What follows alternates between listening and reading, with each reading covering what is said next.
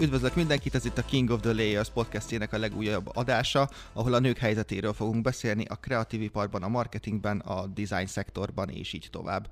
És hogy ne egyedül beszéljek erről heteroszexuális fehér férfiként, meghívtam két vendéget is, nem más, mint Marsalek Ági és Szabó Gabi, aki a Gold Diggersnek az alapítói, ami egy női vezetői klub. Sziasztok! Szia! Sziasztok! Először is tegyük meg a hipotézisünket, hogy milyen a helyzete a nőknek a kreatív iparban. Nehezebbnek érzitek, hogy nehezebben tud bekerülni mondjuk egy nő, vagy esetleg érdemeket szerezni, elismerést szerezni benne? Szóval szerintem ez nem ennyire fekete-fehér, inkább tegyük rá egy skálára, hogy... Ki mennyire nő?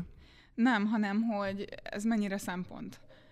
Hogyha a szempontnak vesszük, akkor mi alapján skálázzuk, hogy nehéz-e. Hogyha szakmailag szerintem um, eléggé, eléggé ott vagy, meg amit leteszel az asztalra, az jó, akkor szerintem az elején nehezebb, mint egy férfinak, de utána igazándiból szerintem, ha már bizonyítottál és el vagy fogadva idézőjelesen, akkor már nem számít.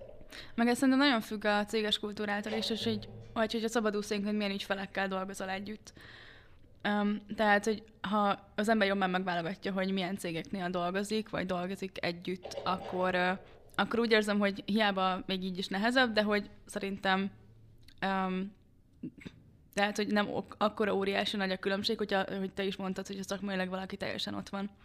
Szóval alapvetően úgy gondoljátok, hogy bekerülni azért nehezebb, mert hogy az a baj, tudod, hogy nem akarok szavakat adni a szátokba, hogy mondjuk kevesebb lehetőségetek van mondjuk, vagy hogy me- nektek meg kell válogatni az ügyfeleket, míg egy férfinak nem feltétlenül, vagy hogy nincsenek olyan, nem tudom, lehetőségeik. Értem, hogy egy idő után kiegyenesedik ez a pálya, de akkor ti is azt mondjátok, hogy a bekerülési rész az sokkal vagy hogy valamilyen szinten nehezebb? Az nehezebb szerintem inkább, hogy ha van egy ö, társalgás vagy beszélgetés, akkor keresztül vinni az ötleteinket. Tehát hogy sokkal, hát én azt veszem észre, hogy sokkal hamarabb hallgatnak először egy férfire, mint egy nőre.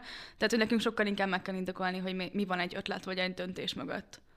Igen, meg ugyanerre gondoltam, hogy szakértőként sokkal kevésbé vesznek komolyan. Szabadúszóként is, cégvezetőként is, bármiként. Hogyha amikor a Bencét magammal vittem mindig tárgyalni, akkor minden jó volt elsőre, ahogy mondtuk, és igazándiból Bencével fogta a kezet, és gratuláltak neki, hogy jó volt a prezentáció, és én csináltam meg. Szóval így, így, így ezeket így fel kell építeni, el kell fogadni, és haladni kell. De biztos, hogy jó dolog ez, hogy ilyen, nem tudom, belenyugvással beszélsz erről? Most már így, hogy remélem túl vagyok ezen a szakaszon, a, azt tudom mondani, hogy nem tudsz más csinálni. Lázadtam én is, meg igazságtalannak tartottam, de, de utána így rájössz, hogy jó, most ez van, itt kell helytáj, és menj. És amúgy nagyon sok normális partner is van, de azért sokkal nehezebb szerintem nőként elkezdeni és inkább nem feladni ne- nehezebb, mert egy férfinak könnyebben hiszik el ugye a dolgokat, amiket mond, mert könnyebben bíznak meg benne, holott lehet fel akkor a szakértelme sincs, mint egy hölgynek vagy egy nőnek, és ő így ezért jobban kap sikerélményt, és ez motiválja. És egy nő, hogyha csak 50-50 százalék, és nálam az elején nagyon sok olyan volt, ahol plusz extra munkát kellett abba belefektessek, hogy ezt elhiggyék, vagy hogy nem is tudom, hogy fogalmazok, hogy megbízzanak a, a szakmai képességeimben, és azt, hogy ez, ez így van, most ezzel nem tudunk már mit csinálni utólag, de amikor benne vagy, és egy férfi folyamatosan kap elismerést, akkor őt ez motiválja. Egy nőnek meg ezzel végig küzdenie kell, és nem az van, hogy jó, most akkor itt minden sikeres, amit csinálsz, hanem vannak olyan projektek, amik tök könnyen mennek, és, és örömöt látsz az egész folyamatban, és vannak olyanok, ahol meg így az egész egy procedúra, hogy elhiggyék, de szereted azt a projektet, szeretnéd megcsinálni, tök jó lenne referenciának, és szeretnél egy eredményt produkálni, és ezt meg csak úgy tudod, hogyha ezt elfogadod. Hát amit most igazából tehetünk, az az, amit csinálunk, és hogy létrehoztunk egy ilyen támogató női közösséget, ahol pont ez, ez is a célja, hogy felemeljük azokat a nőket is, akik akár a karrierjük elején vannak, és szeretnének valahol el, elhelyezkedni, vagy most éppen szeretnének vállalkozást indítani, és szeretnének új ügyfelekkel együtt dolgozni. De ez abszolút tud kapcsolódni, és hogy például volt egy olyan történet, rengeteg ilyen üzleti eseményre jártam, hogy ügyfeleket szerezzek, és rendszeresen előfordult, hogy amikor a párommal mentem oda, akkor tőle megkérdezték, hogy mivel foglalkozik, milyen vállalkozása van, miket csinál tőlem, megkérdezték azt, hogy mi a hobbim. És akkor mondtam erre, hogy nekem a hobbim az, hogy van vállalkozásom. És akkor döntöttem el, hogy, hogy inkább nőtnék, nyitnék a, kifejezetten a nők felé, és olyan üzleti eseményekre jártam utána rendszeresen, ahol, ahol csak nők vannak jelen. Például ilyen volt a Meme Inspiration, ahol, amit én nagyon szeretek egyébként, mint női üzleti esemény, és akkor utána meg másik lépés, meg itt van a Goldegár, szóval szintén így el lehet járni és kapcsolódni más nőkkel. Én alapvetően nem azt kértem számon, vagy ha lehet ezt számon kérésnek, hogy te visszamenőleg változtasd meg a, a, a, volt ügyfeleidnek, vagy hogy a múltadat változtasd meg, de hogy például ez egy, ez egy jó, nem tudom, mm, aktivizmus is valamilyen szinten, hogy például egy ilyen csoportosulást megalkottok. Igen, meg már az arra is jó, hogy ez nem csak a te fejedben van, és hogy nem csak az van, hogy te ez így beképzeled magadnak, hogy hát igen, azért mert nem voltam elég jó, vagy ez biztos, hogy nem így van, csak, csak én érzem így, hanem hogyha másokkal is beszélsz, akik ugyanazokon a dolgokon mentek át, az, tehát hogy az tényleg óriási erőt adhat. De nálatok most az önbizalom hiányról már esett szó az előbb, hogy azért a férfiak sokkal több, nem tudom, pozitív visszajelzést kapnak, hogy uh, ti ezzel küzdködtetek, vagy jelenleg is küzdködtök? Én nagyon. Imposter szindrómával? Igen, például. Most már azt tudom mondani, hogy most már visszaszorítottam, de egy 2019 év végéig azért elég erősen, azt mondom, hogy 90 ba de ennek amúgy nagyon sok összetevője van szerintem, hogy akármikor egy elértem bármit, de hogyha csak egy versenyt nyertél, vagy egy kiválasztottak, hogy tudom, a Samsung Cosmopolitannek voltam a nagykövete. Jaj, csak azért, mert így nézel ki. Nem, azért, mert beadtam egy tök jó pályamunkát, és megnyertem, mert megérdemlem. És amikor megnyersz valamit, vagy amikor megnyersz valamit, vagy megkapsz valamit, akkor a nőknél, és az a leggázabb, hogy ezt legtöbbször nők mondták rám, vagy hát egy férfi soha nem mondta, hogy jaj, csak azért, mert szőke vagy, vagy már jól nézel ki, de a nők mondták, hogy jaj, csak ezért, meg azért. És soha nem azért, mert te azt meg tudod csinálni, vagy te azt megérdemled, mert olyan képességekkel rendelkezel. És hogyha ezen így végig gondolunk, így egy, nem tudom, 16 éves nőnek az életétől egy ilyen 25-ig, amikor keresi a helyét a pályán, próbálkozik, elér dolgokat, és nagyjából én tényleg, hát nem mondom, hogy soha, mert persze anyukám meg a barátaim ugye támogatnak, de ilyen szakmai közegből többször hallottam ezt vissza, hogy jaj, csak mert annyira jól adod elő magad, meg csak ezért, csak azért. Nem, ez egy összetevője a jó előadás is. És közben pedig, akiket megkérdeztem erről, mert ugye, amit az Ági mondott az előbb is, hogy nem mindegy, hogy kikkel beszélsz, az teljesen így van, mert nekem sok fiú barátom van, és az üzleti életben is inkább férfiakkal, amíg nem ismertem az Ágit, inkább férfiakkal tartottam a kapcsolatot, és ők mindig mondták, hogy ők soha nem tapasztalnak ilyet, stb. És azért ugye, amit pontosan elmondott az előbb az Ági, akkor azt hiszem, hogy igen, akkor én vagyok a baj. Igen, mert alapvetően nincs egy, nem tudom, rálátásotok erre az egészre. Tehát, hogy ameddig nem tudod azt, hogy valójában, nem tudom, te megkapod a, a negatív kritikákat, és aztán kiderül az, hogy mások meg csak pozitívakat kapnak, miközben ebben azért van egy, van egy nagy különbség kettőtök között, tehát persze, hogy igen. Egyébként neked az impostor szindrómád, az nem tudom, az miből fakad? Majd, hogy ki, ez egy ilyen összehasonlítás nálad? Nem feltétlenül összehasonlítás, hanem, hanem én nagyon igényes vagyok a munkámra, és hogy amikor elkezdtem ügyfelekkel együtt dolgozni viszonylag fiatalon, mert ugye 19 éves korom óta vagyok vállalkozó, akkor én rengeteget agonizáltam azon, hogy most ez valami jó munka lesz, amit kiadok. Tehát rendszeresen ébredtem fel az éjszaka közepén, hajnali háromkor, hogy úristen, ott fog hagyni az összes ügyfelem, hogy a korábbi munkám is voltak annyira jók, hiába kaptam egyébként tök jó visszajelzéseket, de hogy ez mégsem volt elég ahhoz, hogy ezt így le tudjam vetni magamról. Tehát, hogy ezek évek munkája volt az, hogy, hogy, hogy felépítsek egy olyan egészséges önbizalmat, hogy tudjam, hogy ha kiadok valamit a kezemből, akkor az, az tényleg, higgyek is abban, hogy ez tényleg jó. De neked alapvetően akkor az impostor szindrómád az egy ilyen mm, belső frusztrációból alakult ki, nem abból, hogy mondjuk ugyanazon a pályán mások miket érnek el. De soha nem ebből alakult ki. Mármint, mi, Mármint nálam például ebből igen. alakult ki. Én uh-huh. ab, nálam egyértelműen ebből alakult ki, hogy láttam, hogy mások ugyanezen a pályán, ugyanezekkel a feltételekkel sokkal jobb dolgokat csinálnak, inkább, vagy sokkal fentebb vannak. Inkább talán az, hogy, hogy ha csinálsz valamit, és valaki folyamatosan, tehát az ügyfelek folyamatosan megkérdőjelezik az összes lépést, amit csinálsz, akkor elgondolkozol rajta, hogy te csinálsz, az jó-e vagy sem. Tehát, hogy amikor elmész egy tárgyalásra, vagy bemutatod a munkádat, és konkrétan mondjuk egy marketing stratégiának az összes lépését nagyon durván meg kell indokolni, hogy ez miért van úgy, ahogy, és, és egy olyan emberrel kell um, kvázi így vitatkoznod, aki nem is ért hozzá, tehát mondjuk egy cégvezető is tök mással foglalkozik a cégen belül, akkor itt tényleg elgondolkozom, hogy tényleg nem jó, amit mondasz, és akkor ez így teljesen beépül a tudatalattitba, hogy és a következő munkánál, amit csinálsz, akkor azon gondolkozol, hogy úr és most hogy fogják megtámadni, és hogy van tényleg igazuk volt-e, vagy sem. Tehát, hogy ez elindult benned egy, egy ilyen abszolút kételj saját magaddal szemben. És nagyon sok plusz munkát, mert közben hazamész, és átnézel előről, hogy ez tuti jó volt, úristen, akkor mit csináljak másképp? Ezt miért gondolta? Lehet, hogy ezt el lehet vinni egy másik vonalba is, és nekem ez az elején ez rengeteg túlóra volt. Az, hogy elhiggyem, amit alapból már nagyon sok óra munkával megcsináltam, és azt gondoltam, hogy jó.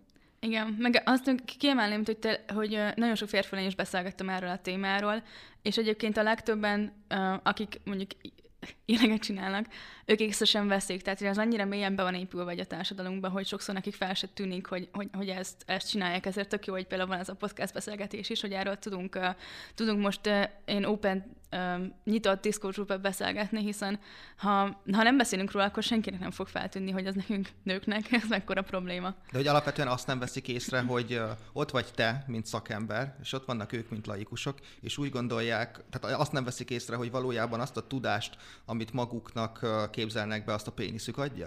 Igen. Ja, jó, ez, a, ez a mansplaining konkrétan, ami történik általában. Néha ilyenkor vissza szoktam kérdezni, mikor már ilyen nagyon uh, fura kérdéseket tesznek fel, hogyha most én férfi lennék és megkérdeznék ezt, mert ugye azért merik, vagy mond, szerintem nincs olyan, hogy rossz kérdés, szóval kérdezzenek meg minden nyugodtan, de mikor már tényleg konkrétan vitatkozol azzal, hogy igen, neked ez jó lesz, és miért? És megindokolod, és még egy miért, és megint megindokolod, és már az ötödiknél mondom, hogy akkor figyelj, mondd el, hogy mi nem tetszik benne, vagy mi az, amivel nem értesz egyet, vagy mi a kérdésednek az oka, mert már 360 fokba körbejártuk a témát, és nem tudok már többet mondani. Azért, mert ez így lesz a legjobb. És kész. És akkor utána így rájönnek, hogy hát igen, lehet akkor így nem magába az anyagba nem bíznak, ami oda lettével, hanem az emberbe, akivel beszélsz, mert nem feltételezik azt, hogy te erre kompetens vagy. Alapvetően ez a legnagyobb probléma, sőt nem csak ebben a kérdésben, nem csak a, a nem tudom, a feminizmus, a nőjognak a kérdésében, hanem bármi ilyen nem tudom, kisebbségi kérdésben ez a legnagyobb gondunk, hogy a, nem az a probléma, hogy az emberek direkt gonoszak, vagy hogy direkt faszkalapok, hanem hogy nem tudnak róla. Beszélni. Alapvetően mennyiszer tapasztaltátok meg azt, amit például neked a többi nő is felhozott, hogy csak a kinézeted, vagy a, nem tudom, az aranyosságod, ezt nagyon szeretik. Azt, hogy milyen aranyos vagy, biztos azért kaptad meg a munkát. De hogy nem arra vagyok kíváncsi, hogy ezt hányszor kaptátok meg, hanem hogy hányszor éreztétek mondjuk azt, hogy ez, ez a valóság. Hogy azért kaptatok meg egy munkát, mert szépek vagytok, vagy nők vagytok, és így tovább. Mindjárt kihozod az elfelett impostor szindrómámat. Ezt felidézem. Nem tudom. Sokszor. Tényleg? Tehát, hogy ez egy, ez egy valós félelem? Vagy egy, egy, egy valós vád? Nem, nem félelem, inkább egy olyan... Nem tudod eldönteni, Igen. hogy hányszor. Mm. De szerintem a legtöbb esetben benne van. Igen. Ne, nem minden alkalommal, meg um, ahogy tehát így beszéltük is, tudatosan odafélek, hogy kikkel dolgozok együtt, de um, igen, többször volt olyan, hogy tudtam, hogy ennek az embernek biztos, hogy bejövök. Sokszor szoktam azt csinálni, hogy egy nagyobb anyagot prezentálok, és már előre tudom, hogy melyik anyagnál fog lankadni a figyelmük, és gondolnak esetleg másra, vagy, vagy nem figyelnek annyira, és olyankor visszakérdeztetek az előzőkre. És ezt így beépítem pár diánként, és akkor ugye így nem tudnak másra figyelni, mert rákényszerítem őket, hogy ne figyeljenek másra, és látom, hogy zavarja őket, hogy, hogy interakciót váltok ki egy, egy előadásból, vagy egy projektbeszámolóból, és uh, szerintem nálam ez volt az egyik lépés, ahol ezt így kezdtem így legyűrni, hogy, hogy arról beszéljünk már, amiért ide jöttem. De ettől te ilyen a prezentáción ilyen irányítófélnek uh, érzed magad? Mert hogy sokkal inkább a, tehát sokkal több, va, nagyobb önbizalmad van mondjuk egy prezentációban ettől, hogy te irányítod nem. ezt a, figy- a figyelmüket és a beszélgetést. Nem, egyáltalán nem, csak hogyha kiállsz egy hatfős társaság elé, és például benne van egy 8 óra munkád, vagy 10 óra munkád abban a PPT-ben, és két hónap eredménye, vagy három, akkor nagyon fusztráló tud az lenni, hogy azt nézik, hogy meddig ér a szoknyád, akkor mész nadrágba, akkor nézik, hogy milyen a kezed, milyen óra van rajtad, a szemed, hogy tudod, hogy téged néznek. Nem pedig a, nem nézzenek persze egy előadásba, de amikor ezt így érzed, hogy nem úgy néznek. És ez, ez iszonyat zavaró, és én nem irányítani akarok ezzel, hanem csak annyit szeretnék, hogy arra figyeljünk már, amit mondok, nem pedig rám. Na, látod, ez az érdekesség benne, mármint, hogy ezért jó az, hogy hát sok mindenből jó, hogy nem egyedül beszélek erről, hogy amikor az előbb elmondtad ezt a sztorit, hogy szeretnéd, hogy nem tudom, a diádra figyeljenek, vagy ilyesmi, én nem vágtam le, hogy közben mm. rád figyelnek, Értem. hogy ez a probléma. Tehát, hogy az a baj, hogy mi ezt férfiak annyira nem tudjuk, nem tudom, átérezni, vagy hogy elképzelni se, hogy vannak ilyen problémák. Mert né- nem azt mondom, hogy ne nézzen rám ezzel. É- értem, én, én, én, én azt mondom, hogy én nem ismertem fel a te problémádat az előző beszélgetésben, vagy az előző, nem tudom, monológodban. Oké, okay, próbálom jobban kifejteni. De ezzel, igen, ez nem igen. az van, hogy te fogalmazod meg rosszul, hanem egyszerűen nem tudunk abba a szituációba kerülni. És ennyire, például, hogyha te így a nők helyzetéről gondolkodsz, akkor mi az, amit feltételezel? Hogy ebben mi volt a legnehezebb egy nőnek, hogy hogyan legnehezebb elkezdenie? Mm, például nagyon nehéz elkezdeni úgy, hogy egész gyerekkorában arra van nevelve, hogy a férfiaknak az igényeit nem tudom elégítse ki. És nem, most nem szexuális igényekről beszélek feltétlenül, hanem alapvetően mindenről. Arról, hogy az öt éves kislánynak meg van mondva, hogy a apa barátjának adjál egy puszit, meg hogy a, lányoknak mindig mosolyogni kell, és hasonló dolgok, hogy folyamatosan van rajtuk egy ilyen, hogy majd a, nem tudom, a férfiak megmondják, hogy hogy kell viselkedni. És ezt legyűrni szerintem borzasztóan nehéz. Ez az első lépés. Engem akkor nagyon jól nevelt. Nálunk ilyen nem volt, meg akkor így a családi háttér az nálunk, nálunk jó, de tudom, hogy vannak ilyenek. Szerencsére ebben ebbe nem tudok állásfoglalni, meg nekem a szüleim nagyon támogatóak voltak mindig, mindig azt mondták, hogy bármit elérhetsz, csak csinálj, csak akard. Szóval ilyen, ilyen békjóim nem voltak. Hát szerencsére nekem, sem, nekem is a, tá- a támogató szüleim voltak, meg nem voltak ilyen, ilyen különbségek téve, hogy, hogy másképpen nem lennének azért, mert nő vagyok. Meg kifejezetten ők nagyon nagy hangsúlyt fektettük arra, hogy tényleg azt csináljuk, amit szeretnénk, amiben tehetségünk van, amihez kedvünk van, és inkább szeressük a munkánkat, mint, mint hogy olyan dolgozzunk sokat több pénzért, amit nem szeretünk. Úgyhogy hál' Istennek ezért és tudok kapcsolódni. Inkább később jöttek ezek a, ezek a dolgok. Meg volt egy olyan ügyfél, például ez is érdekes, akit, mondjuk te pont tudod a sztorit, de elmondom még egyszer, hogy hogy egy nagyon jó munkával és projekttel megtalált, de kérte, hogy ő kikötötte, hogy szeretné, hogyha minden kreatívan rajta lennék, vlogolnék róla, itt meg ott, de az a lényeg, hogy ugye én szerepelnék. És akkor ő azt hitte, hogy ezzel mennyire jó fej.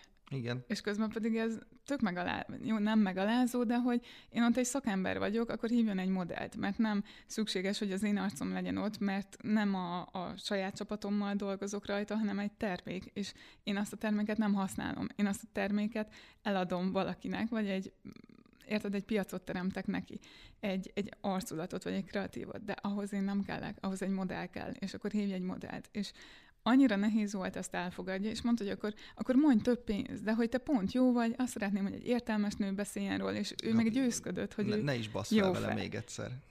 és, és, és az nem szerződtünk le, mert egyszerűen nem tudta megérteni, hogy van olyan projekt, amiben szívesen részt veszek és kitesszük, vagy, de, de ez nem az volt. Igen. De hogy alapvetően nem érzik azt, hogy ezekkel a mondatokkal konkrétan azt mondják el, le, le, lefordítom férfi nyelvre, vagy nem tudom, ilyen nőgyűlölő férfi nyelvre, hogy uh, Gabi, értjük, leraktad ezt a dolgot ide az asztalra, jó, jó, de mi lenne, a kis fenekedet odaraknád a fotókra, inkább addig játszál a férfiakkal, egy kicsit aztán majd megnézzük, hogy izét értesz ehhez a marketinghez. Szerintem nem pont ez volt benne, szerintem ő tényleg azt hitte, hogy ő kedvez ezzel nekem. Én ezt tudom, hogy ő ezt hitte. Csak hogy az a feladatunk, hogy elmondjuk az embereknek azt, hogy ezzel nem kedvezel, mert ez lehet, hogy te más dolgokat mondtál a száddal, de egy nőnek ez így van lefordítva. Ő Igen, ezt, az, ő ezt így fogadja be. Igen. Igen. De ezzel meg megint mit tudsz csinálni? Most itt beszélünk róla. És Igen, ezt tudod csinálni vele, pontosan ezt tudod csinálni vele. És, és, és alapvetően én nagyon szeretek ezekkel a dolgokkal foglalkozni, Azért, mert úgy érzem, hogy én, mint fehér heteroszexuális férfi, az én féleményemre sokkal jobban figyelnek, mint a tietekre. Úgyhogy én szeretném felhangosítani ezeket a hangokat. Na most, hogy megpróbál kicsit lenyugodni. tényleg itt érzem, hogy úgy felcsesztelek vele. De ne, de ez egy például tök jó példa volt, mert ő tényleg azt hitte, hogy kedves.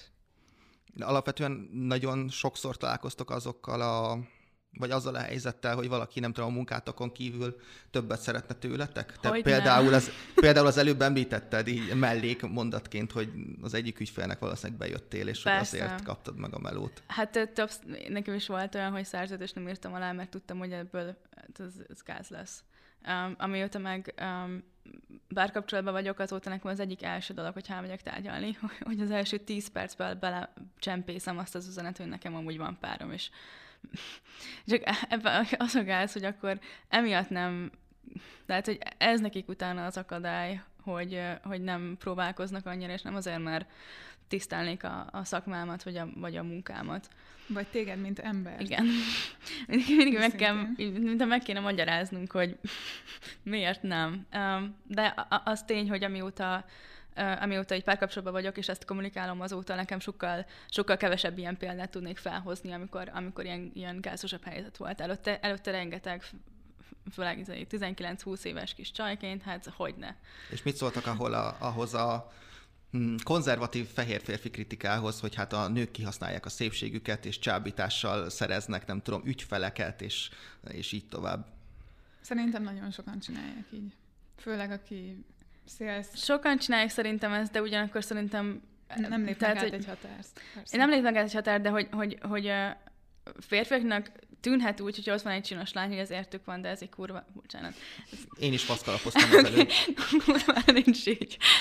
Nehéz erről a témáról amúgy indulatok nélkül beszélni, De mert nem annyi kell. elfolytás van bennünk szerintem. Aha. Néha olyan gombóc van a torkomban, amikor beszélek egy-egy régi dologról, hogy, hogy hihetetlen, hogy még most is ennyi... Í- í- a, így is már nem kivált. tudom, kicsit kényelmetlenül érzem magam, hogy két nővel szemben én, pro- én, én vagyok az agresszívabb feminista, vagy nem tudom. Szó, szóval alapvetően akkor ez is jelen van azért valamilyen szinten? Persze, szerintem nagyon sok nő kihasználja azt, hogy kicsit rebegteti a szempilláját, amikor tárgyal. Mindenkinek a saját dolga. Meg igazándiból, hogyha ez nem működőképes modell lenne a férfiaknak, akkor ha nem lenne kereslet, vagy kínálat, akkor nem lenne kereslet. Igen, de ugyanakkor a férfiak figyelnének um, arra is, tehát hogy másra is, mint a kinézetre, akkor hát, hogy ne, a több nő nem érezné szükségét az, hogy ilyen eszközökhöz nyúljon. De egyébként szerintem, amit az Ági az előbb mondott, az egy fontos ilyen kulcsmondat, hogy a férfiak hiszik azt egy csomószor, hogy ezt csinálják velük. Hogy valójában ez... Ez nem így van. Igen, tehát hogy uh, nem tudom, tehát hogy azt hiszik, hogy van egy nő, aki egy uh, prezentáció közben kinézett rájuk, az már ilyen felhívás keringőre. Igen, közben pedig csak te csináltad meg azt a kutatást, vagy bármit, amit prezentálok, és te küldted el. Én meg csak rád néztem, hogy ez a te részed. Ez nálam nagyon nehéz volt ezt mederben tartani, mert Svédországban éltem három és fél évet, és onnan költöztem haza is. Szó- Az ottani munkaszocializációmat próbáltam átvezetni ide, amihez lehetetlen. Hát egy olyan kultúra vagy most, hogy félreértenek. Igen. És, és ez nekem nagyon rossz volt, mert tényleg nagyon sok volt, ez a, ez a 2019-es év, ez nálam egy ilyen nagy vízválasztó volt, mert ott majdnem abba hagytam az egészet, és visszaköltöztem, mert volt nagyon sok olyan ügyfél, akiből egyből kijött, vagy konkrétan céges e-mailből küldte el, hogy figyelj, akkor oké, okay, ez így, csak válasz egy wellness végét, és beszéljük meg ott. És így írtam, hogy ez így nem oké. És Hát így, ez, ez, ez kibaszottul nem oké. és tudod, nagyon sok, nagyon-nagyon sok volt, és ott volt egy ilyen törés, most azt nem tudom, elmondhatom-e, de mondjuk mivel már eldöntöttem, hogy úgyse lesz kiadva, ezért elmondom, hogy a hatodik ilyen, hát nem tudom, projektünket kaptuk vissza így, hasonló dolgokkal, ugyanúgy céges e-mailről, meg, meg ugye most nagy kedvenc a, a Telegram, és akkor kis édesen mindenki olyan naívan azt hiszi, hogy, hogy azt nem lehet kifotózni. Oké, okay, princkint nem tudsz csinálni, de ha egy kreatív ügynökségnek írsz, és ha nem is kreatív ügynökséget vezetnék, de le tudom fotózni a képernyőt akár egy másik telefonnal is. Szóval nem értem, hogy miért hiszi mindenki azt, hogy ez egy akkora védett vonal, amin bármit el tud mondani, és uh, írkálták ugye a kis dolgaikat, és egyszerűen így betelt a pohár, és így visszaírtam neki, hogy jó, akkor én most ezt közzéteszem. És mondta, hogy úgy sem mered. És így gondolkoztam rajta, hogy amúgy merném-e. És így ugye a munkatársaimnak, meg hát veletek is sokat dolgozom, ezeket így folyamatosan küldöm, és a Bence így mondta, hogy hány van már, meg hogy, hogy ez már tényleg nem hiszi el, és ilyenkor közben bennem az, az játszódott le, hogy mit tudok csinálni. Már fekete zsákruhákat hordtam, a, semmi kivágás, térdem aláért, és, még, és így is mindig megkérdőjeleztem magam, hogy hogy én mondtam valamit így, vagy, vagy mi, mit tehettem, amihez elmentem kócshoz, pszichiáterhez, mindenhez, és utána ez is visszajött így, és van egy ilyen mappám, most így, hogy a B betű szóval, hogy nem cseszted el, és mert ugye ez egy ilyen pszichológia, pszichológiailag pozitívan is hat rám, hogy jól döntöttem, hogy ezt nem, nem csináltam meg, bár ez soha nem fordult meg a fejembe, hogy nehogy itt félreértse valaki, de azokban a mappákban így bele vannak húzogatva, tudod, azok az e-mailek, amik így visszajöttek. És egy ilyen 17 ilyen e-mail volt, és ez 2019 eleje, hogy bármire beadtuk, nagyjából ez jött vissza, és és így elkezdtem, elővettem egy üvegbort, leültem, és elkezdtem így rendszerezni az egészet. Mi a projekt, ilyen felül, felolvasó labba, ki, pro, ki, ki írt vissza, mit írt, mennyi időt fektetünk be az ajánlatadásba, mennyi lett volna a szerződött összeg, és ugye a végén kijött egy 100 milliónál nagyobb összeg. Most ez így hirtelen nagy lehet, de hogyha volt benne nagyjából havi 1 milliós tartalomgyártás éves szerződésből 7, volt, akinek kisebb volt a, a szerződési összege, de volt, akinek meg nagyobb, szóval átlagban 1 millió. Most, hogyha ezt egy gyors fejszámolással kiszámoljuk, az az 84 millió kb. Bocs, hogyha valaki, ha elrontom. Meg például volt egy multi, aki le akarta uh, fotóztatni LinkedInre az összes alkalmazottját, 520 ember, és én meg azt is hittem, hogy jóba vagyunk azzal, a, azzal az emberrel, aki kérte az ajánlatot, és adtunk neki egy 3005 nettó per retusált képet, és az most, hogy az 520-szor 3005-öt kiszámoljuk, az 1 millió 820 körül, mindegy, ez is kb. 2 millió, és így már azért hamarabb beszélni ez a 100 milliós összeg, és miután megírtam ezt a kis kiadványomat, azt a címet adtam neki, hogy így nem lesz 100 millióm, és gondolkoztam, hogy így kiadom, és, de nem a pénz miatt, meg semmilyen, csak hogy így, így elegem lett ebből. És um, elküldtem egy ismerősömnek, aki az egyik kiadónál dolgozik, és így behívtak elbeszélgetésre, hogy, hogy amúgy tudom-e azt, hogy ezzel egy szakmai öngyilkosságot követek el. És így én erre nem is gondoltam így, hogy utána velem akar, nem akarhat bárki együtt dolgozni, hogy nehogy azt mondjam, hogy ő ez meg az volt. És ez ugye nem csak emiatt, de amúgy nyilván nem akarok ilyeneket kiadni, de ott volt egy ilyen hirtelen felindulás, amikor ezt annyira szívesen megcsináltam volna, és, és annyira bosszantó, hogy, hogy abból a pénzből már lenne egy stúdiónk, vagy tudod, hogy annyi mindenre el tudtuk volna költeni, és azért, mert nem feküdtem le azzal az XY emberrel, vagy hogy már az is gáz, hogy ezt ehhez kötik, érted? Hogy így, hogy azt a munkát megérdemeltük, és ezért nem kaptuk meg. És ez egy olyan dolog, amit így egy férfi soha nem érez át. Persze, igen. Alapvetően, mikor a vége volt, vége, hát alapvetően nem volt vége, meg nincs is most vége se a, a MeToo kampánynak, akkor volt egy felmérés, amiből az derült ki, hogy nagyon nagy része a cégvezetőknek elkezdte háttérbe szorítani a felvételeken a nőket, mert hogy nem szeretnének, nem szeretnék, hogy nem tudom, bármilyen nem tudom, bot, vagy hogy, vagy hogy bármi történjen, bármi a céggel kapcsolatosan, vagy velük kapcsolatosan, bármi hashtag MeToo mm, történet létrejöjjön. És ez megint oda vezethető, hogy ők nem nem a jövendőbeli, nem tudom, HR gyakornok lányokat akartak megerőszakolni, hanem megint arra, hogy annyira nem értik az erkölcsöt, hogy már próbálják mindenhonnan bevédeni magukat. De alapvetően nem tudom, hogy nem értik meg az emberek, vagy hogy nem tartanak ott, hogy ha az életed egyik aspektusában a másik fölött vagy, tehát mondjuk a megrendelője vagy, vagy a főnöke vagy, vagy mondjuk a kedvenc tartalomgyártója vagy, akkor, akkor nem jövünk össze vele, meg nem fekszünk le vele, mert az soha nem lesz egy minden konszenzuális, egy mindkét fél által megerősített, nem tudom, aktus és párkapcsolat, mert az egyik az mindig a, nem tudom, a másik felett áll. És ezen én is el kellett gondolkodjak, mert nekem volt olyan pár hónapos kapcsolatom például, ahol habár Tinderen jöttünk össze, de tudtam, hogy a lány egyébként követi a, a munkásságomat, és ma már ezt nem tenném meg. Mert akkor ott jól jött ki a dolog, nem volt semmi probléma, senki nem sérült, de most már nem lennék biztos abban, hogy ebben a kapcsolatban nem én egy ilyen irányító fél vagyok azzal, hogy ő, nem tudom, a követőm, vagy hogy mondjam. Szerintem ez, ez valós probléma, meg én munkatársakkal se az életben. Valahogy így hiába, nyilván van egy kémia, mert akikkel együtt dolgozol, megismered őket, meg férfi-nő közt mindig van kémia szerintem, és ez egy nem egy rossz dolog, de ezt tegyük már egy skálára, hogy most az lehet, hogy tök jó estétek lenne, de és utána, vagy hogy így ezt fent tudnád, úgyse lehet fenntartani hosszú távon, meg rövid távon, meg akkor elvesztesz, hogy egy munkatársat, és hogy azt a szintet, ameddig ez a kémiai kötődésetek van, vagy nem tudom, azt úgy kordánba lehet tartani, és, és kész. De például én nagyon sok helyre Bencével jártam tárgyalni, mert, mert egyszerűen tényleg így az elején ez nem lehetett máshogy kivitelezni, és minden egyes ügyfél, ahova Bencével mentem, vagy írt SMS, vagy még ott a helyszínen megkérdezte, hogy ti amúgy együtt vagytok, meg a munka, meg a magánélet így hogy megy. Soha nem volt egymáshoz közünk, és soha nem is lesz, és hogy soha nem értettük, hogy ezt miért kell megkérdezni, de amikor meg nincs velem a Bence, akkor az esetek többségében mindig volt erre, erre egy ilyen felhívás, vagy egy ilyen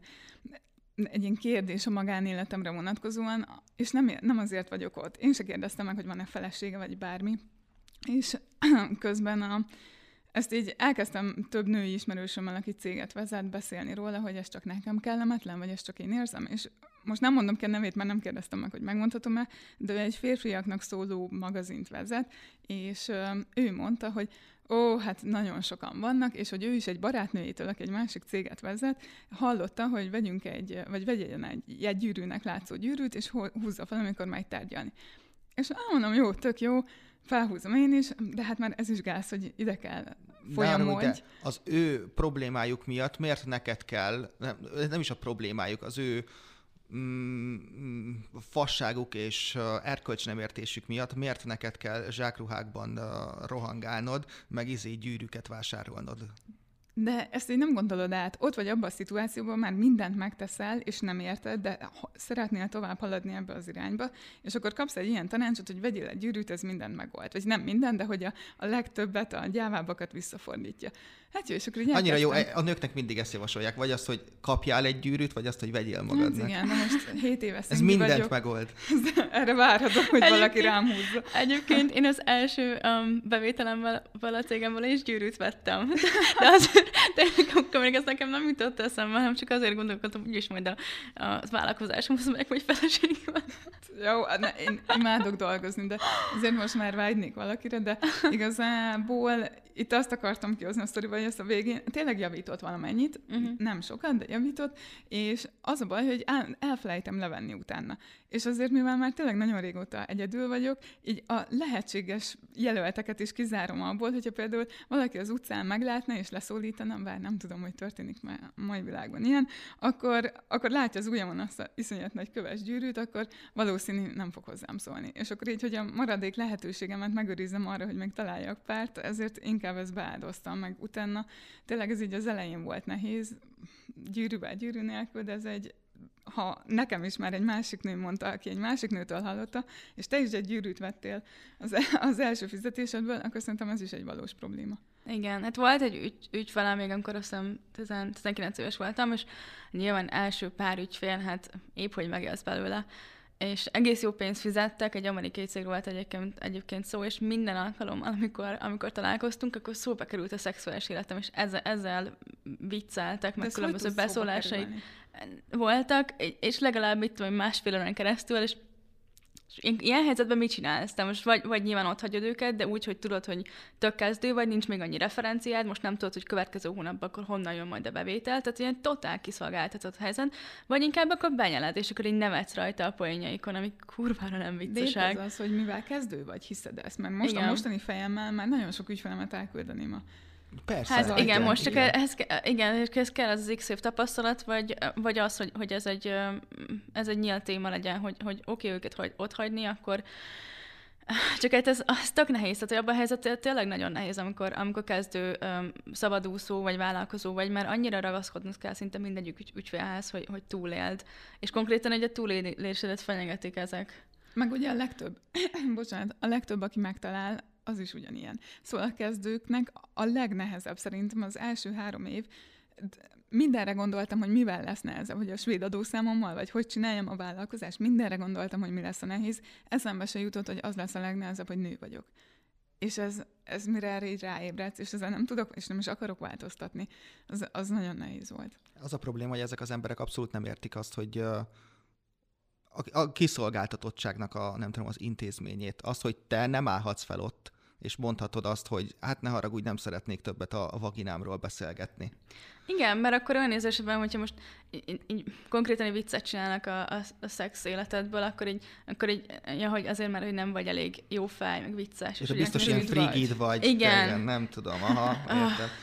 Szeretném felhívni azoknak a férfiaknak a figyelmét, akik nem tudják elképzelni, hogy milyen kiszolgáltatott helyzetben lenni. Valamilyen, valamiért, tényleg nem tudom miért, valahogy ez így a, a, a homofóbiával ez valahogy mindig így összekapcsolódik. Úgyhogy szeretném megkérni őket, hogy képzeljék el magukat egy meleg bárban. Mert ők folyamatosan ugyebár attól rettegnek, hogy minden, minden meleg ő rájuk vágyik. De ez is egy beképzelés, ugye? Hogy ne lenne az? Persze. Szerintem a melegbáros példa az akkor lenne teljesen reális, hogyha, hogyha hozzátennénk azt, hogy a megélhetésük tő, függ tőle attól, hogy elcsábítsanak valakit abba a bárba. Hát, hogy azért ez más, más, mint az, hogy valaki azt mondja neked, hogy csinos vagy, de hogy amúgy tök mindegy, mert nem függ attól az embertől, hogy, hogy megkapod-e a pénzt, vagy sem meg tényleg ne az legyen a beszélgetés lényeg, hogy úristen, hozzánk se lehet szólni, meg kis mimózák vagyunk, mert egyáltalán nem van, bizonyos határokon belül, meg egy úriember ezt tudja, hogy megdicsérheti, hogy szépen nézel ki, jól nézel ki, jó az illatod, bármit mondhat, de ne lihegjen a nyakadban, amikor ad egy puszit. És Persze, akkor ezek ilyen, ilyen halvány határok, ami, ami mozognak. Nem, szerintem ezek kibaszott éles határok. Azon belül, nem. azon belül vannak halvány, hat, vagy azon vannak különböző, nem tudom, a nőtípusok. Tehát, hogy van alapvetően, nekem van olyan ismerősöm például, akinek, hogyha azt mondják, hogy milyen jól áll ez a ruha, akkor neki az a válasza, hogy engem nem érdekel a véleményed. És ez is egy valid dolog. Ez így van. Meg amit így még előbb eszembe jutott, amikor így mondtad Ági ezt a sztorit, hogy hogy most, amikor ugye a Goldie Girls megcsináltuk, az első landingnek a szövegezésére olyan visszajelzéseket kaptunk, hogy fú, ez ilyen nagyon belevaló csajoknak van, meg hogy hát ide csak ilyen kemény nők jöhetnek, és én mondom, tessék, de hogy is az ilyen kis, ász, kis, kis bébi madarakat is felszedjük, hogy nem viccelj már, mindenkinek szól, és így tényleg, vagy 50 ilyen kommentet ilyen ismerősöknek mindenkinek kiküldtünk, kaptunk, és így rájöttünk, hogy annyira megedződtünk ebben, és ez lehet jó vagy rossz is, mert például bármilyen komment tényleg nem érdekel mások véleménye, és és ez annyira megedz, hogy nőként így egy ilyen kérget teszel magadra. És én alapból a magánéletemet általában védem. Instagramon is képem nincs. De hogy, hogy nem ezért, de egy csomószor érzem azt, hogy például most is azóta bekö- bekövetett volna egy csomó uh, goldigör, ugye az Instán. És direkt azért a modernit is van megadva, mert nekem az Instagramomon csak olyan emberek vannak, és figyelek rá, hogy 300 alatt legyen, akivel, akivel tényleg ismerjük egymást, legalább egyszer találkoztunk, és tudom fejből, hogy két olyan ember van, akivel csak életemben egyszer találkoztam, és remélem, hogy velük még többször fogok, meg amúgy tök jó volt az első találkozás is, és azért fogadtam el, hogy ugye ott követetnek, de csak hülye sztorikat teszek ki, szóval, hogy azzal nincsenek beljebb, de amikor írtam nekik egyenként, hogy szia, figyelj, ne haragudj, ez csak ilyen személyes, és hogy, hogy itt csak tényleg olyan emberek vannak, akikkel így kapcsolatba szeretnék lenni, meg szeretném, hogy esetleg bekapcsolódjanak az életembe, akkor volt kettő, aki így mondta, hogy hát megérti, de amúgy nagyon sajnálja, és hogy nagyon várja az első találkozást, mert hogy ők itt is szeretnének követni. És az meg annyira fura érzés volt, mert nem tudom, hogy mit láthatott, ami, ami így, vagy tudod, hogy mi, miért lehet ez benne, hogy ő, ő azt is akarja belőled. És a férfiaknál is volt nagyon sok, aki így volt, rendesen kaptam egy e-mailt, hogy szia Gabi, bekövettelek, és nem, nem engedélyezted még. És mondom, hogy hogy tudom. ja, felvétel előtt itt volt egy, nem tudom, egy téma, amit, amiről nem tudom, veszekedtünk, vagy nem tudom, hogy mondjam, hogy nem tudtam pontosan, hogy úristen, hogy beenge, nem az, hogy beengedjem. Tehát, hogy arról, arról beszélgettünk, hogy van egy téma, ami szerintem nem feltétlenül releváns, vagy már-már úgy gondolom, hogy talán még káros is lehet, viszont Ági nagyon szeretett volna beszélni róla, ez pedig a gyerekvállalásnak a kérdése. Na most én felállítom a tézisemet, hogy miért miért nem hoztam be ezt a témát. Alapvetően egy olyan beszélgetést szerettem volna, ami, ami a nőket, mint szakembereket, mint uh, nem tudom, mint homo homo sapienseket, vagy homo sapiens sapienseket mutatja be. És uh, nem egy olyat, ahova mindig kifut ez a beszélgetés, hogy a nők helyzete valójában azért rosszabb, mert ők tudnak szülni. És nagyon sokszor az ilyen beszélgetésekből mindig a legtöbben ezt szűrik le, hogy valójában a, a, a, a nők gyerekvállalása az, ami miatt nem tudom, rosszabb helyzetben vannak. Azért nem tudom, rúgják ki őket, vagy nem veszik fel, és így tovább. És hogy, és hogy ezt, a, ezt a kérdést szerettem volna, nem tudom így nem szőnyeg alá seperni, csak nem akartam, hogy ez vezesse a diskurzust. Uh-huh. Szerintem ez egy összetettebb téma is, ami, aminek része ez az, az egy, egyrészt a szexizmus, másrészt meg a gyerekvállás is. Tehát, hogy nem tudunk eltekinteni attól a tényt, hogy biológiailag a nők azok, akik képesek gyereket szülni, és nyilván nem mindenki, de nagy, nőknek szerintem a többsége valamikor szeretne gyereket vállalni, és akkor mégiscsak kiásnak egy bizonyos időszakra, amit a munkáltatók tény, hogy nem vesznek jó néven, vagy hogyha uh, 29 éves lányról van szó, aki még nem szült, uh, párkapcsolatban van, akkor őt valószínűleg nem fogják előléptetni, mert hogy, hogy ketyeg az óránk, Előlépíti, elmegy konkrétan nem fogják felvenni. Tehát, hogy egy csomó Igen. állásinterjún ez kérdés konkrétan, hogy tervezel-e családot. Ezt, ezt részben nem úgy megértem, de ez mondjuk annyira nem tudom jelenleg elképzelni magam, de szeretnék nyilván gyereket, illetve én ezt egyáltalán nem tartom problémának, és lehet a svéd életem miatt, de ezt annyira meg lehet oldani, hogy egy, egy csapat a férjed, és igazándiból miért ne lehetne bármelyik munkahely ezzel toleráns? Otthon vagy x hónapot, van, aki kettőt, hármat, én el sem tudom képzelni, azt nyilván ne értse senki félre, de nem tudom azt elképzelni, hogyha én szülni fogok, akkor valamennyi órát naponta ne dolgozok, hogy ne nézzem meg, vagy riportáljam, vagy ne kapcsol, hogy teljesen én csak a gyerekre fókuszáljak. Mert aki csak otthon van, úgymond észül, ő se csak a gyerekre fókuszál. És amennyit ő eltiktokozik, meg facebookozik, én azt tök jól riportálok, vagy bármit csinálok. Szerintem ez egyébként sokat fog változni most hogy a koronavírus miatt, hogy hiszen rengetegen maradtak otthon dolgozni, és már nem annyira szitok szó az, hogy, hogy remote work, vagy az, hogy otthoni munka. Úgyhogy én nagyon bízom abban, hogy ez a következő évben azért pozitív irányba változik, hiszen akkor otthon is lehet a gyerekkel dolgozni, és szerintem sok anyukának szüksége is van, hogy mással is foglalkozzon, mint, mint a gyerek. Én ahogy egy, egyébként elképzelem, um, én szeretnék egyébként szülni egy olyan három éven belül, vagy három év volt, egy körülbelül ekkor, és én úgy képzelem el, hogy akkor lesz, nekem tök más a helyzetem, mert nekem ugye saját cégem is van. Én úgy képzelem el, hogy nekem lesz egy irodám, és akkor azon az irodában, vagy az iroda alatt egy emeleten, mindegy, lesz egy ilyen gyerek sarok, ahol én veszek fel valakit, és akkor, hogy akikkel együtt dolgozok, akár alkalmazottakkal, vagy más szabadúszókkal, ők is behozhatják a gyerekeket. Tehát, hogy ezt, na, akkor majd, majd beszéljünk erről is.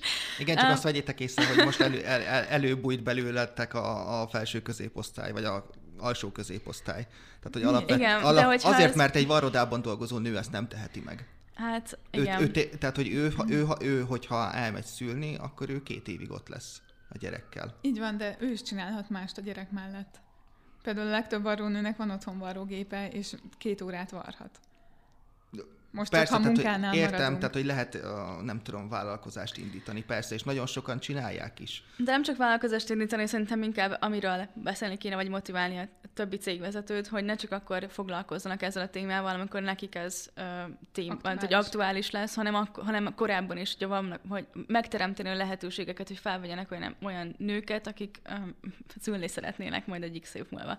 Hát, hogyha ez, ez um, nem tudom, olyan kötelező lenne, hogy legyen, mint a, hogy legyen WC az épületben, akkor szerintem ez nem lenne egy ekkora óriási. Hogy még céges bölcsödéket létrehozni, vagy ilyesmi? Hát nem, igen, ez, ez, de ez, nálunk ez, nem, ez nem olyan izé Istentől való dolog, vagy ördögtől.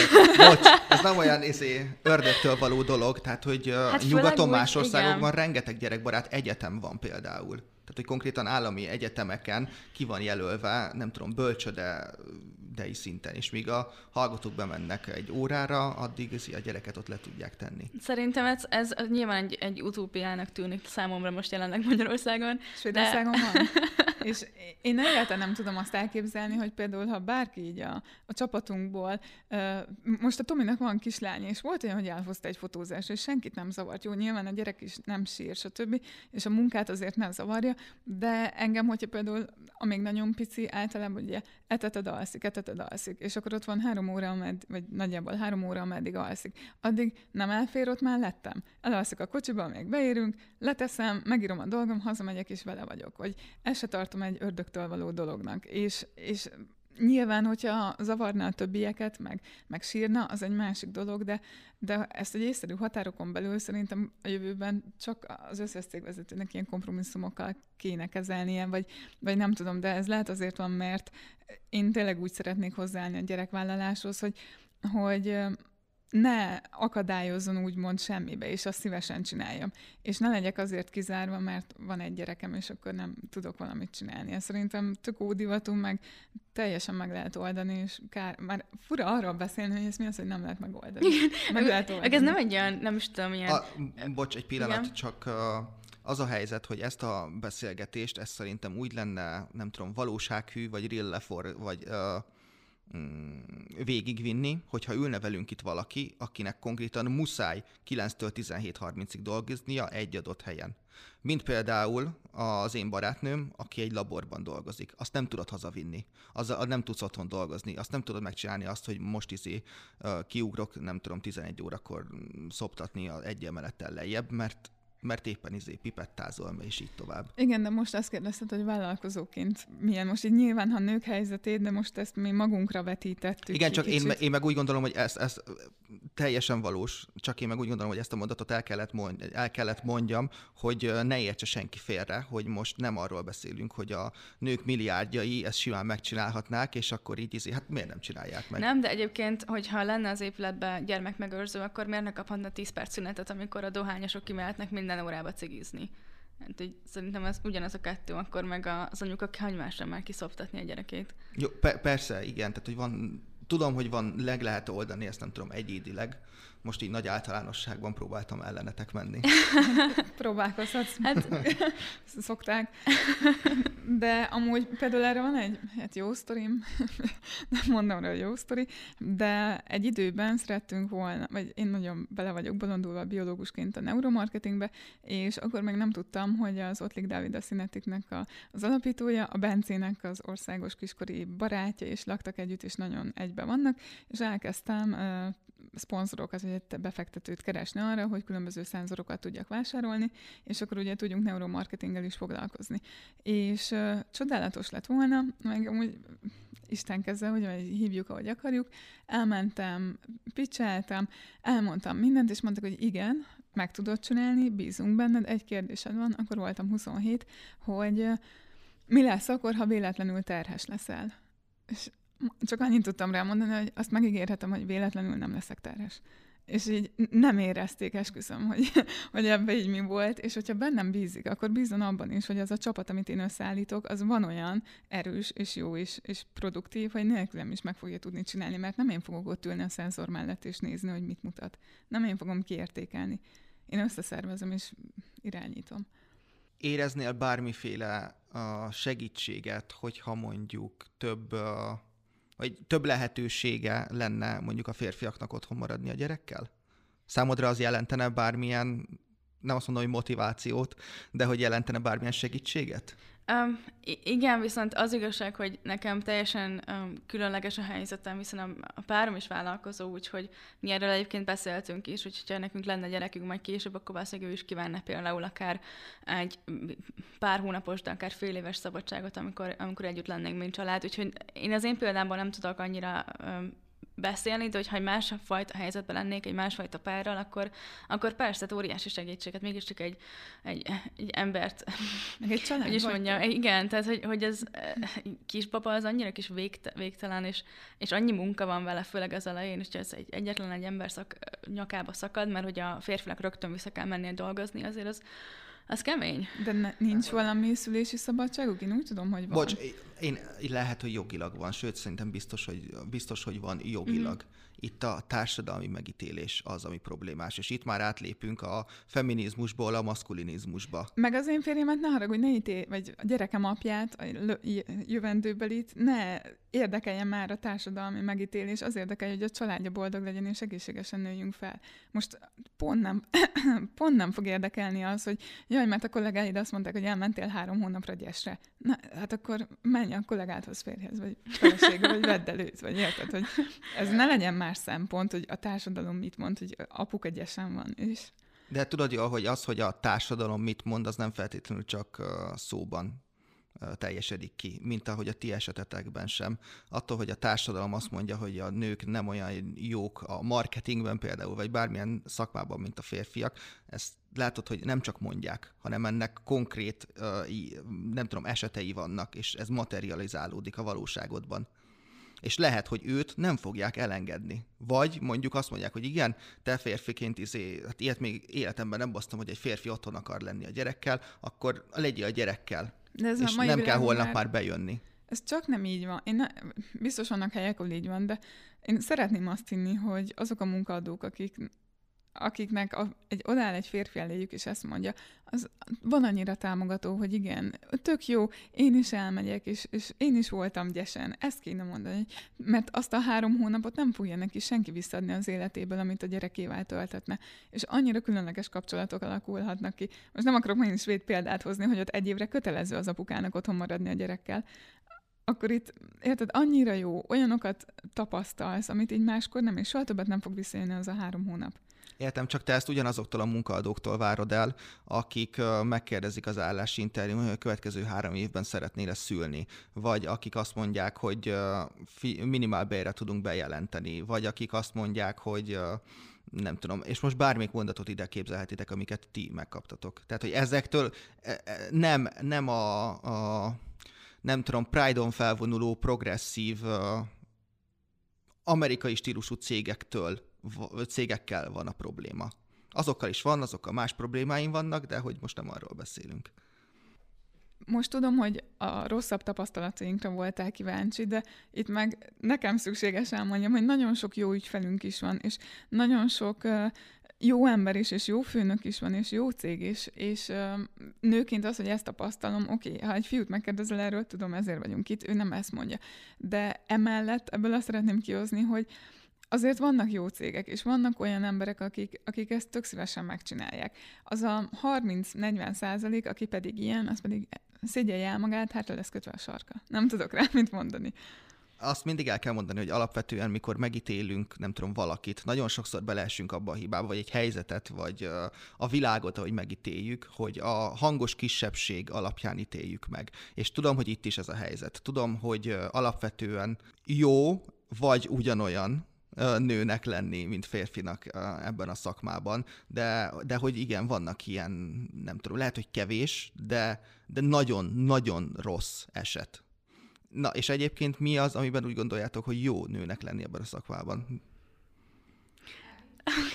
Én amúgy erről nagyon sokat tudok beszélni, mert szerint én imádok egyébként nőnek lenni, meg ahogy a női gondolkodás is nagyon szeretem, meg nőkkel is nagyon szeretek dolgozni, mert szerintem hihetetlen kreatívak, és nagyon pontosak a munkavégzésekbe, és illetve nagyon igényesek általában a, a munkára, amit kiadnak a kezek közül, úgyhogy ezt a részét hogy imádom. Illetve szerintem az is óriási lehetőség, hogy rengeteg ö, olyan startup verseny van, olyan pályázat, ahol kifejezetten ö, csak nőknek a jelentkezését várják, tehát a verseny az kvázi sokkal kisebb, mert sokkal kevesebben is adják be a jelentkezésüket, mint, mint mondjuk egy olyan pályázatra, amin egyrészt férfiak, meg nők is jelentkezhetnek. Illetve sokszor az, az elbírásnál is most pozitív diszkrimináció, de hogy van általában egy kvóta, hogy hány nőt kell berakni akár egy, egy, egy programba, és ha nincsen annyi női jelentkező, akkor egyszerűen könnyebb oda bekerülni. Tehát, hogy most van az a helyzet, amikor nyilván szeretnének, a, tehát szeretnék ezt a társadalmi különbséget egy kicsit átbillenteni. Van egy csomó olyan lehetőség, amit nőként igenis ki tudunk használni, és szerintem ez kifejezetten ilyen, hogyha van egy olyan ötleted, ami, amit meg szeretnél valósítani, akár egy startup projektet, akkor add be a pályázatodat egy pár helyre, és én szerintem esélyes, hogy meg fogod kapni azt a pénzt, amire számítasz. Ez így szép, és jó. És, és... Isten mentsen, hogy a női startup versenyek el nem mondjak bármit, de az én fejemben, hogyha ezt, ezt itt elmondhatom, ezzel nagyon sok bajom van, mert oké, okay, hogy pozitívan diszkriminál, ami amúgy nem biztos, hogy pozitív diszkrimináció, meg az valakinek ugye negatív. Én olyan világban szeretnék élni, vagy nem is tudom, ahol például egy startup versenynél értem, hogy itt miért vannak kiemelve nők, de minden olyan kompetíciót, ami nem fizikai teljesítőképességhez kötött, mint például egy futóverseny, ahol a testünk nyilván eltérő, és a képességeink is, illetve a matek verseny, vagy bármilyen megszerzett tudást igénylő verseny, ami életkorhoz köthető, mert egy ötödikes gyerek biztos nem úgy fog egy matek versenyen szerepelni, mint egy tizedikes. És ezeken a, a kivételeken, e, kivételektől eltekintve én szeretném, hogyha minden versenyt úgy írnának ki, hogy arra kompetens embereknek írják ki. Hogyha én arra kompetensnek tartom magam, és szeretnék jelentkezni, akkor jelentkezhessek. És, és ez egy tök szép dolog lenne. Oké, okay. te jelenleg azt az álláspontot képviseled, amit én mondjuk két évvel ezelőtt. Én nagyon feminizmus kritikus és kvóta ellenes voltam. És most is azt mondom, hogy a kvóta az egy rossz eszköz, de egyszerűen nincs jobb eszközünk arra, hogy elérjük azt a célt, amit szeretnénk elérni. És én is pontosan ugyanezt szeretném, amit te például, hogy ne legyenek, nem tudom, külön női meg férfi startup versenyek, és így tovább. Csak az a helyzet, hogy tudom, hogy nincsenek külön férfi startup versenyek, és ezt, és ezt, és ezt biztos, hogy hatalmas izé, könycseppekkel fogják most tudomásul venni a férfi jogi aktivisták, akik a nőgyűlöletüket izé, férfi jogi aktivizmusnak hívják. Szóval az a, az a helyzet, hogy azért nincsenek férfi például startup versenyek, mert a mint a startup verseny műfaja, sajnálom, de igenis férfiaknak szól. Azért, mert túlnyomó részt férfiak nyernek rajta. Férfiak jutnak olyan oktatáshoz, olyan lehetőségekhez, amivel ezeket a díjakat meg tudják szerezni például. És ezzel, és, és és ezzel a, rossz, ezzel a rossz eszközzel, a kvótával lehet ezt, nem tudom így Hát igen, csak az előnyöket is kérdezte, tehát hogy, hogy szerintem nem lenne igaz nem beismerni ezt az előnyt, hogy, hogy, hogy lehetőséget is kapnak így ezáltal a nők, hogy kifejezetten nekik kiírt versenyek is vannak, és szerintem erről, erről is egyébként szerintem beszélni kell, és, és meg kell mutatni a nőknek ezt a lehetőséget, mert sokszor kommunikációban is akár, hogyha van egy olyan sima startup verseny, ami ki van írva, nem fognak a nők jelentkeznek, mert egyszerűen nem meccsel velük ugye a, de ezért megijednek akár így a jelentkezést, hogy nem lesznek elég jók, az ő ötletük biztos nem fogják beválasztani, tehát akkor megint ezek a belső hangok elkezdenek bennük igen, mozogni. Igen, igen. De ez a nő, érted, hogy el kell jusson egy olyan szintre, ezt túl kell élje. Erre nem tudok más mondani, hogy ebbe a világban vagy munka környezetben szeretne alkalmazkodni, jelenleg az a felállás, hogy ezt túl kell élni az első három évet, kemény lesz, de utána megedzőz, és, és nekem soha eszembe nem jut, hogy ne adjam be valahova, ahova beszeretném. Nem is érdekel, hogy ki jelentkezik rajtam kívül. Hogyha tudom, hogy ott szeretném azt a bármit, amiben beadom, és elég jó vagyok, akkor be fognak választani, és azt így nyilván, mert a női kvóta.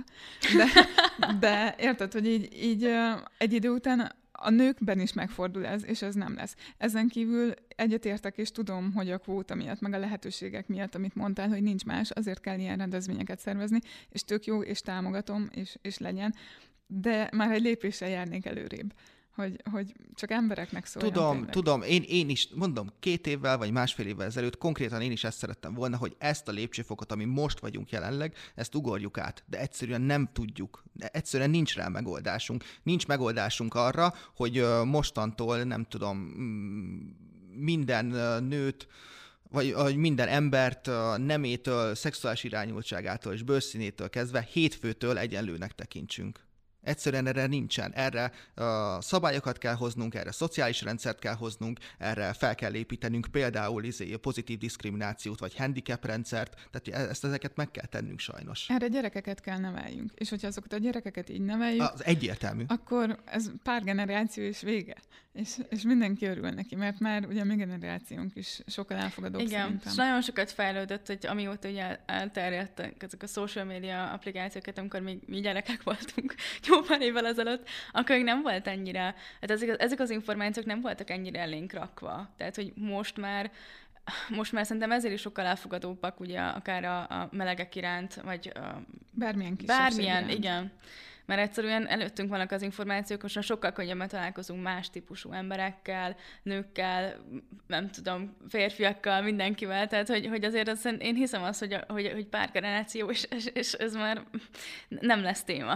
És nincs olyan messze, és a gyerekeink már felnőhetnek egy, egy hasonló világban, ahol biztos lesznek másféle problémák, és, és mindig vannak problémák, de talán nem fogunk bántani embereket azért, mert férfinak vagy nőnek született, vagy nőnek született férfi testben, vagy fordítva. És ez, ez amúgy tök nehéz, szerintem, hogy ezt így mindenki elfogadja. Csak tudom, amit az előbb mondtál, hogy az első három év az nehéz, aztán megkeményedik, csak én úgy gondolom, hogy ezekkel a rendezvényekkel, ezekkel a eszközökkel tudjuk azt elérni, hogy ne legyen az a három év se. Igen, az, azért mondom, teljesen támogatom, és, és egyetértek vele, csak így nagyon beállítani, úgyhogy ez mennyire jó dolog, és itt nem mondhattam volna el, hogy ez szerintem jó dolog, de van egy ilyen álláspontom, és azt úgy, hogy nem akartam meg, hogy tök érdekes, így titeket hallgatva, és így, és amikor mondtad el, hogy a lányok kreatívabbak, meg, meg stb., meg a, amikor meg így privátban beszélgettünk, akkor mondta az Ági, hogy, hogy meg a színek, meg így, meg úgy, és így e, pont egy férfi designer műsorában vagyunk, és amikor Ágival elkezdtünk együtt dolgozni, az első mondat, hogy neki semmi dizájn érzéke nincs. és így érted, így pont egy fordított helyzetben ülünk, és mekkora összhangban. És szerintem ez tök jó. Igen, így van. És uh, igen, egyik ötösre ezt egy jövőre vonatkozóan mondom, ne becsüljétek túl a design képességeimet, mert tényleg így konvergál egy nulla felé. Nem baj. De csak ez egy, egy érdekes összhang, hogy, hogy ugye ez is, hogy a nőkhöz milyen tulajdonságokat kötünk, hogy miben lehetnek jók, és miben nem jó, nyilván bizonyított térlátásuk kevesebb, de igazándiból most az, hogy a színeket vagy látják, ez annyira más. Ezeket én nem kötném nőhöz vagy férfihez. Hogy Szerintem mind a kettőre, mind a kettőre szükség van. Szerintem egy nő másképpen közelít meg egy problémát, egy férfi is tök másképpen közelít meg egy másik problémát, vagy ugyanazt a problémát. És hogy pont ezzel, ezzel a lényeg, hogy a tárgyra aztán legyen nő is, meg férfi is, hiszen mind a kettő megoldás metódusra szükség van. És mit gondoltok, mivel lehetne még segíteni azt, hogy a nők sokkal jobban elinduljanak, nem tudom, vállalkozói vagy vezetői helyzetekben? Mi az, amivel a Goldiggersen szoktatok foglalkozni ezzel kapcsolatban? Hát mi nagyon sok támogatást adunk, és segítünk nekik abban, hogy, hogy tényleg fejlődjön az önbizalmuk, illetve van egy olyan rendszerünk, amikor heti szinten rákérdezünk, hogy mi az, amikkel foglalkoztak, hogyha van olyan dolog, amiben akadályba ütköztök, akkor abban próbálunk nekik segíteni, hogyha de sokszor igazából csak ilyen önbizalom kérdés miatt nem csinálják meg a feladatokat, akkor sokszor bátorítjuk őket, hogy akkor igenis ezt meg tudod csinálni, erre képes vagy. De szerintem akár cégen belül is lehetnének ilyen beszélgetések. Goldigersen belül szerinted még mi az, ami Szerintem az egésznek most a saját magamban levő, vagy lévő lecsapódását tudom mondani, hogy hát nem titok, hogy én férfiakkal dolgozom, mert nem szeretem a hisztit, a, a furkálódást, azt, az online shoppingot. Szóval, hogy így nagyon sok, az elején volt több hölgy vagy lány, akivel együtt dolgoztam, és kiborítottak, az a problémázás, a, nem voltak elég gyakorlatiasak, és Ági, te olyan vagy, nem véletlen dolgozunk együtt, de, de na, meg még a Kriszti is, akivel együtt dolgozom, de ennyi két nővel tudok együtt dolgozni, mert egyszerűen nem vagyok kompatibilis velük szerintem, vagy én ezt gondoltam eddig. És ez abból volt, hogy akikkel eddig dolgoztam előző életeimben, nők mind idősebbek voltak. Előző életeidben? Jaj, bocsánat, előző éve, munkahelyeimben. Bár ki tudja, lehet vannak előző életeim. Az, oh, bocsánat az előző éveimben, akikkel együtt dolgoztam, nők, ők mindig ez a tipikus ilyen 45-50-es korosztály volt, akik még abban nőttek bele, hogy el kell taposni a másik nőt. És közben meg volt egy-két olyan lány, aki most jó, nem volt kompatibilis velem, de ebből arra gondoltam, hogy ugye az előzményekből, hogy az idősebb nőkkel nagyon nem jövök ki, a fiatalabb nőkkel megint ne, nem jövök ki, akkor maradnak a férfiak. És tök jó csapatunk van, és tök jó az egész. És amikor Ági mondta, hogy a Goldie Girls, én már csináltam tavaly, vagy tavaly előtt egy ilyen görbos klubszerűséget, de nem igazán jött úgy ki, ahogy nem is volt időnk rá, meg, meg így nem pont olyan lett, amilyet szeretnénk, és féltem egy kicsit belekezdeni. És az első ilyen mastermindunk után volt az, hogy ott olyan kérdésekkel mentem bele, hogy jó, hát iszunk előtte pesgőt, minden oké okay lesz, akkor biztos el lehet viselni, csak viccelek. Nem, de hogy kicsit féltem attól, hogy ennyi nő egy helyen mit kezd egymással. És a végén mondani kellett egy mondatot, hogy ki mit, mit köszön ennek az egésznek, vagy szerint ki miért hálás ennek az egésznek, és mindenhonnan az jött vissza, hogy tök jó, hogy erről lehet beszélni valahol. Bárki úgy tud önzetlenül segíteni a másiknak, és tényleg önzetlen tippeket kaptak, olyanok, akik egy szakterületen vannak, és az egyik, hogy például kicsit feljebb van a ranglétrán, nagyon sokat segített olyan minőségi szakmai információval az alsóbb ranglétrásnak, hogy, hogy tényleg itt azért nem tudom, mennyit kellett volna fizessen, hogy ezt megtudja. És ott a végén mondtam, hogy én azt köszönöm ennek az egésznek, hogy 31-szerre bólogató nőt tudtam látni életemben, és akkora hitem lett ebben az egészben, hogy ez fog működni, mert ott az egy akkora önigazolás volt, hogy ennek van validitása. És uh, Goldie Girls még nagyon sok mindenre jó, például az elején egy vállalkozónak, nálam például az elején a szerződéseket így én írtam, meg összemókolgattam. Mi a saját szerződéseinket, meg ügyvéd által írt szerződéseket teszünk közzé nekik, hogy nyugodtan töltsétek le, ezzel nem menjen a, a pénzetek el. akkor a, az eddig meglévő tapasztalat, amit, amit megkap. Nekünk nagyon nem voltak mentoraink, akiktől ezeket meg tudtuk volna kérdezni. És olyan apróságok, hogy melyik jobb a kata, a BT, a KFT, mi mire jó, mi az, hogy korlátolt felelősség, hogy tudsz kapcsolatrendszert építeni. Itt most a vírushelyzetet leszámítva is nagyon nehéz ö, fiatal nőként kapcsolatrendszert építeni, és nem csak azért, mert mindenki azt hiszi, hogy te akarsz valamit, hogy oda mész beszélgetni, hanem, hanem egyéb okok miatt is. Hát és... nem látszódsz rendesen a webkamerában, nem látszik a tested, hogy hogy néz ki, azért nehéz. Így van. És uh, ugye azért mindkettőnknek már elég nagy networkje van, vagy mondhatom azt, és akik bejönnek és hoznak még networköket, és ez egy nagyon jó hálózat már most is, és több fizetős tagunk is van. Nagyon sok, sokan választották az éves tagságot, amin megint meglepődtem, mert én azt hittem, hogy mindenki ki fogja próbálni így havonta, hogy na milyen, és akkor talán maradnak, és erre igény van, azért jönnek egy egész évre, mert, mert egyszer eljöttek és imádják. És szerintem a nőknek ez egy akkora ajándék, és hogy végre megtanulunk, meg, vagy megtanuljuk egymást támogatva előrevinni. Igen, erre nagyon nagy hangsúlyt fektetünk, hogy, hogy ilyen abszolút bizalmi légkör teremtsünk meg ezeken, hogy, hogy tényleg ez a támogató és bizalmi légkör, hogy, hogy ne a versengés és egymás eltaposása legyen ott a cél, vagy a kioktatás, hanem ez a, tényleg ez az önzetlen segítség. És Magyarországon szerintem nincs is nagyon olyan, hogy versenytárs, mert Például én imádom a social iszonyat király munkájuk vannak, nagyjából ők az az, az ügynökség, akik úgy egy szinten vannak, vagy itt mi vagyunk velük egy szinten, vagy nem tudom, hogy mondjam, nagyon ügyesek, minden munkájuk tök jó, és, és így igazániból volt olyan ügyfél, akit már átküld, vagy így mondtuk, hogy most se kapacitás semmi, és hogy próbálják meg őt, és ajánlottuk, úgyhogy se, nem is ismerem őket, semmi közöm nincs hozzájuk. És ezt szeretnénk átadni például a, a Goldie girls is, hogy hogy ne versenyezzünk már a semmin. Szóval igazából miről van szó? Az, hogy segítsük egymást, az, hogy neked van egy tapasztalatod és átadod, az még nem jelenti azt, hogy ő meg is fogja tudni csinálni, de akkor is még segíthetsz neki. És, és ezért van az, az Ági mondta egyszer, hogy a know-how-t elkérték a...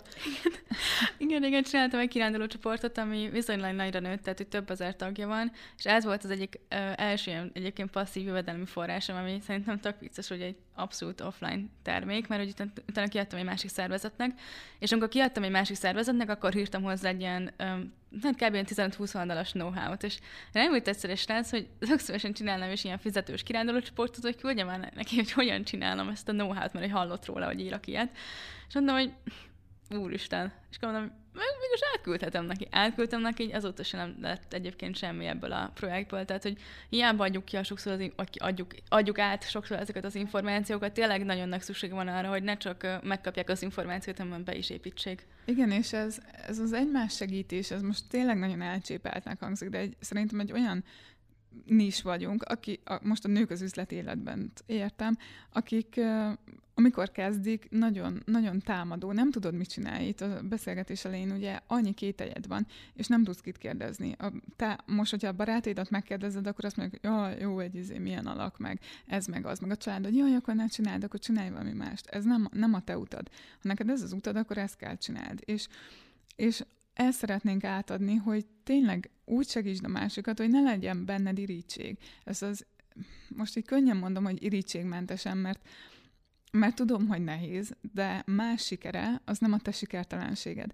És ezt valahogy beléjük, mert hogyha úgymond a kicsikbe beleápoljuk, meg belemasszírozzuk a lelkükbe, akkor ez bennük lesz. És annyival jobb segíteni, és az a tudás, tudom, csinálhatnánk belőle egy kurzust is, hogy igen, vedd meg, 200 ezer forint, benne van a fél életünk, de így akkor tuti pöpesz leszel. Ehelyett most azt mondom, hogy ne szenvedj három évet, minden tapasztalatunkat odaadjuk, megmutatjuk, és bármit kérdezhetsz, és mi segítünk, és ott vagyunk. És hogy nálunk konkrétan kb. Nem, nagyon, nem mondtak még eddig olyan vállalkozási területet, ahol, ahova nem tudtunk volna segítséget adni, vagy ha nem ma, mi magunk tudunk segíteni, akkor ajánlottunk valakit, akit biztosan, hogy fog tudni neki segíteni zárásként egy ilyen utolsó mondat, amit az előbb is említettél, hogy valamelyik csoportban volt, hogy mi, mi volt ott az utolsó mondatotok, hogy mindenkinek volt egy kör, amikor elmondta, Igen. hogy Hát, hogy miért hálás? Ja, na jó, azért azt nem fogom megkérdezni, hogy miért vagytok nekem hálásak, vagy bármi ilyesmi, csak hogy nem tudom, hogy érzitek magatokat ezután a beszélgetés után. Én úgy, hogy sajnálom, hogy zárva vannak a bárok, mert tök szívesen meg, meginnék ezután egy pohár bort, de kettőtökkel. Um, Nekem nagyon jó volt egyébként ez a beszélgetés, meg ritkán kérdeznek engem arról, hogy nőként milyen atrocitások érnek, vagy milyen nehézségek a vállalkozásban, és főleg ilyen uh, építő vonalra felvíve, úgyhogy én köszönöm szépen, hogy, hogy erre, erre időt és keretet biztosítottál. Hasonlóképpen gondolom én is, bár nem árulok el neked titkot, mert folyamatosan írkáltam neked az elmúlt napokban, hogy mennyire izgulok ezelőtt a beszélgetés előtt, mert Most tényleg... már lelazultál valamennyire? Nem, nem volt annyira borzalmas? Nem, jó volt, köszi. És ilyen jó volt ezektől megszabadulni, mert egymás között ezeket elmondjuk, vagy, vagy beszélünk tőle, róla, de mégis így félsz kimondani, hogy ne te legyél az a valaki, aki picsog azon, hogy most meg akarta valaki fektetni, vagy nem, vagy hogy mit akart vele, és hogy örülj neki, hogy kapsz érte pénzt. És ez meg tök jó, hogyha ha egy kicsit most átalakult, meg hát, hogyha ezeket a jónak szánt gesztusokat én talán azt értékelném a legjobban, hogyha ha nem jó fejnek tartanák azt, hogyha felkérnek modellkedni egy marketing anyagra. Igen. Köszönöm szépen mindenkinek, aki végighallgatta ezt a podcastet. Sziasztok! Sziasztok! Sziasztok!